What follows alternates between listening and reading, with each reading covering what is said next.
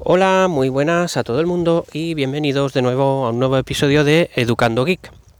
Bien, pues ya hará, yo creo que hace más de un mes que grabé el último capítulo y, nada, eh, voy a contaros un poquito pues eh, lo que me va aconteciendo en temas de tecnología básicamente.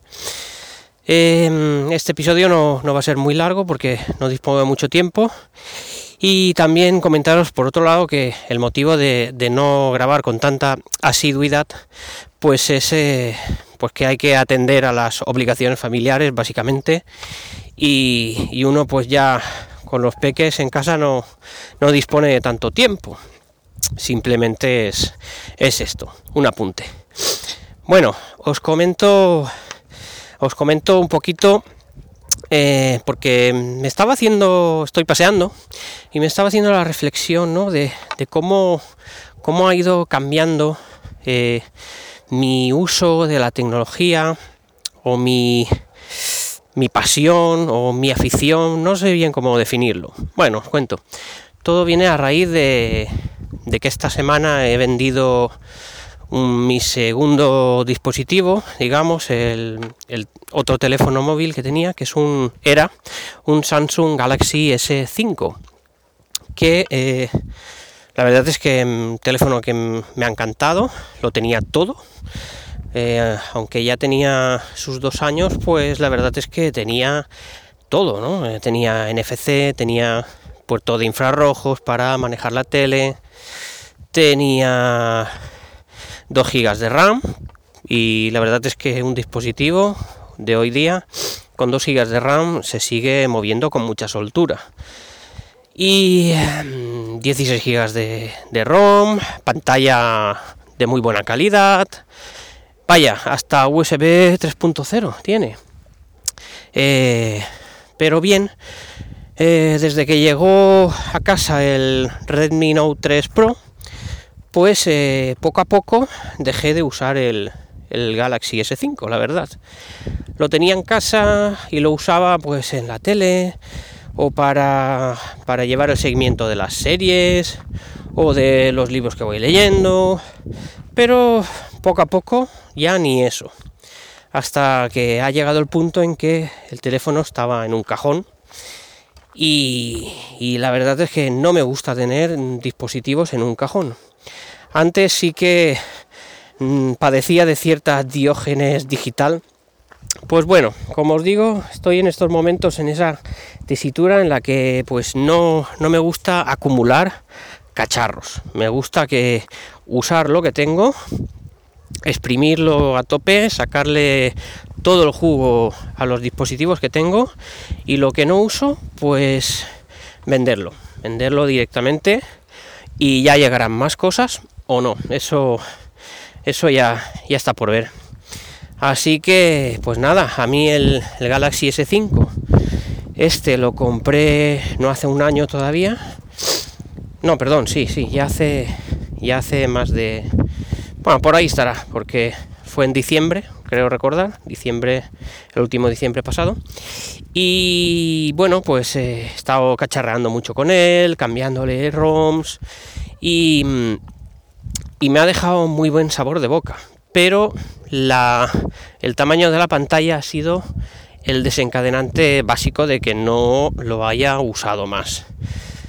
Después de venir de un LG G3 de 5,5 pulgadas, con una batería bastante malilla, por cierto, pues eh, volver a las 5,2 del Samsung, pues mm, no me acababa yo de acostumbrar, la verdad. Y, con la llegada también del Redmi Note 3 Pro, volví a las 5,5 pulgadas y, ahí es donde yo me siento cómodo. La verdad, yo creo que todos, eh, nadie tiene dudas al respecto y todos sabemos cuál es el tamaño de pantalla idóneo para nosotros. En mi caso, las 5,5 están muy bien. Y a falta de probar las 5,7, que no quiero probarlas porque estoy seguro de que me iban a gustar más, pues ahí es donde, en esa zona 5,5 es donde estoy cómodo. Bueno, Eh, os cuento esto, ¿por qué? Pues sí, os decía, pues eh, porque mm, estoy yo pensando, ¿no? Y, y me doy cuenta de que no quiero tanto cacharro en los cajones y de que prefiero, como os he dicho antes, exprimir el jugo de lo que tengo y, lo que no, pues venderlo, oye, porque es dinero, es un dinero que tienes ahí en casa y que no estás usando para nada. Y tal cual están las cosas, pues tener un dinero guardado en el cajón, pues como que no, a mí no me, no le saco yo provecho a esto. El, Samsung lo compré de una chica que, que se, iba, se iba a Reino Unido, entonces ella tenía dos meses el teléfono y, y lo vendía porque, bueno, se fue a Reino Unido, como os digo, y quería un teléfono con doble SIM. Eh, lo, fue una oportunidad muy buena porque el teléfono estaba impecable, ya me diréis, con dos meses. Eh, en su día costó unos 590 euros, por ahí le costó a la chica, y a mí me lo dejó por 190 porque quería deshacerse de él ya, mm, ya. Y nada, lo vi y lo pillé de cabeza. Eh, y ahora, cuando fui a venderlo, pues em, pensé, digo, bueno, eh, ¿qué precio pongo, no? Porque, digo, ya ha pasado casi un año, digo, creo que puedo ponerlo por 150 euros. Y también se me pasó por la cabeza ponerlo más caro.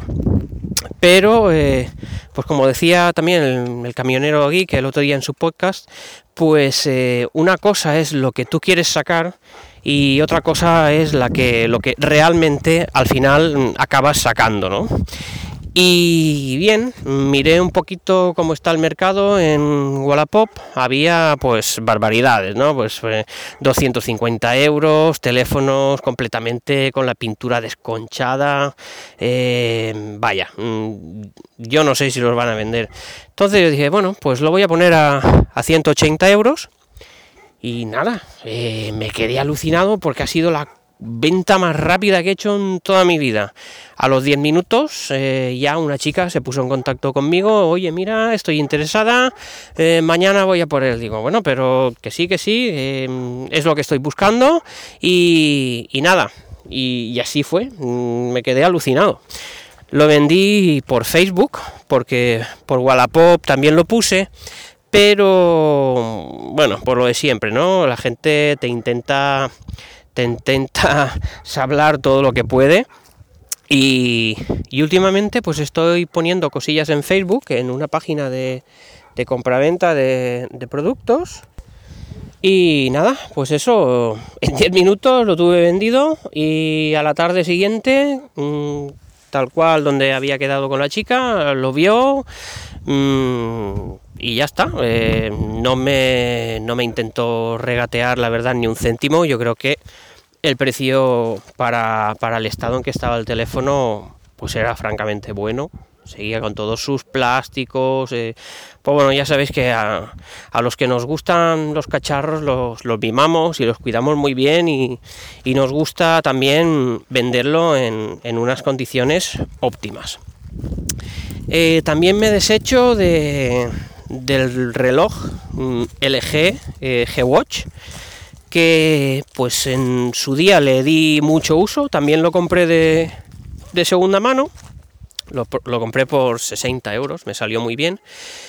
Y pues fue un curso en el que, en el que usé mucho el coche para ir para arriba, para abajo y el reloj pues me venía muy bien para, para gestionar notificaciones básicamente. Eh, después de ese año, sinceramente, pues el reloj ha, acabado, acabó, acabó dentro de un cajón y, pues bueno, lo que os he dicho, para que esté ahí dentro, lo vendo, ¿no? También le, le saqué le saqué prácticamente el valor por el que lo compré.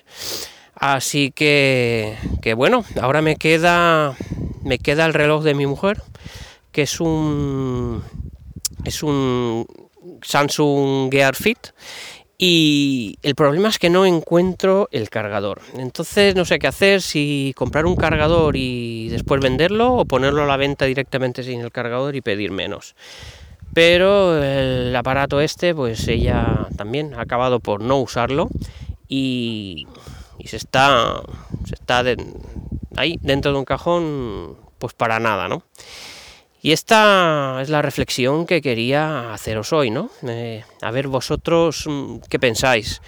Eh, si sois de almacenar mucho cacharro o también pensáis como yo, de, que lo que no usamos, pues que pase a mejores manos y que se le dé el uso para lo, para lo que sea fabricado en definitiva, ¿no? Y nada, eh, también os quería contar una, una pequeña anécdota de, de una tienda de reparaciones de teléfonos, ordenadores, etcétera. Pues bien, en mi, en mi trabajo usamos una pizarra digital. Es una pizarra digital con ruedas, o sea que la podemos llevar de, una clase a otra. Y mm, para poder pasar por debajo de las puertas, porque lleva, es un armatoste de cuidado, lleva la pizarra y lleva el proyector y todo, todo, todo instalado, vaya. Entonces tiene, tiene un pequeño mando con un cable que permite subir y bajar la pizarra. Bueno, pues eh, yo cuando subí la pizarra eh, el cable estaba mal enganchado y se rompió. Este cable se conecta al motor de la pizarra por un, por un cable de red RJ45. Es curioso, pero, pero han, optado por este sistema. Así que dije, bueno, eh, pues sí, yo podría repararlo, pero ni tengo grimpadora, ni, ni, tengo, ni tengo conectores. Digo, bueno, pues lo llevo a un sitio y que me cobren el trabajo y ya está. Y que me arreglen el cable. Así que lo llevé a un chico al que no es la primera vez que he ido. Y, pero siempre que he ido, mm, le he pedido presupuesto. Lo que pasa es que digo, bueno, esto tampoco va, son cinco minutos de trabajo. El, conector de plástico vale céntimos, ¿no? Digo, no le voy a pedir ni presupuesto.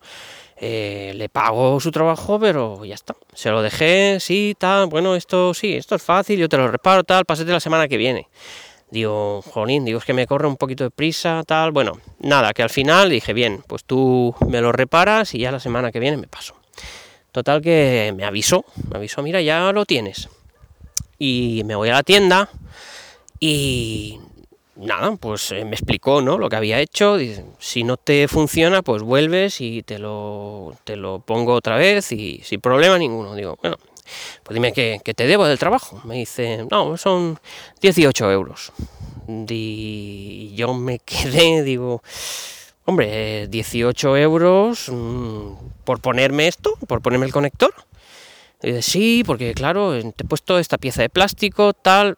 Y yo la verdad es que en ese momento se me empezó a subir la bilis por el estómago y, no, quise, no quise liarla y dije, le dije, mira, mm, me parece que te has pasado en el precio, pero bueno, eh, tú eres el que lo ha reparado y evidentemente pues te tendré que pagar. Le pagué, me llevé el cable con, con un cabreo severo por mi parte. Y eso que pasada media hora le pegaba vueltas, digo, pero joder, digo, el hombre este eh, ¿se está riendo de mí en la cara o, qué está pasando aquí? Digo, además no me había dado ningún ticket, nada, ¿no? Que acreditara que la reparación había estado hecha. Digo, y si ahora tengo un problema, ¿qué? Mm, ¿Qué garantías tengo de que, de que no me vuelva a cobrar por, por repararlo otra vez? Así que volví a la tienda y le dije, digo, mira, ¿me podrías sacar factura de compra? Digo, de la reparación, perdón, digo, porque, a ver, digo, a mí es que no me salen las cuentas, digo, mira, por favor, detállame bien el precio de la, del conector RJ45 y detállame bien el tiempo de trabajo invertido y lo que cobras tú a la hora, digo, porque mínimo me salen a mí las cuentas que estás cobrando unos 100 euros la hora. Entonces se me quedó mirando, digo, dice, bueno, tampoco no te pongas así y ya me salió, me salió el cabreo de dentro y le dije, bueno, le hice poco más que ladrón, ¿no? Porque es que de verdad dije, a ver, tú, mm, yo dije, mira, yo no quiero que me regales el, el trabajo, quiero pagar tu trabajo, pero tampoco quiero que me robes y que te rías de mí a la cara. Digo, tú sabes muy bien lo que vale el conector y sabes muy bien que alguien que está puesto a hacer esto todos los días como tú son cinco minutos. te, insisto, yo no quiero que me regales tu trabajo, quiero pagarte lo que es justo. Pero 18 euros por esto, esto es un robo. Eh, así de claro, le dije, mira, tú tienes una tienda, tú sabrás. Eh, le dije, y ahora hazme el favor de, sacarme la factura. Así que, sí, sí, yo te saco la factura, tiquití, tiquití, tiquití, tiquití.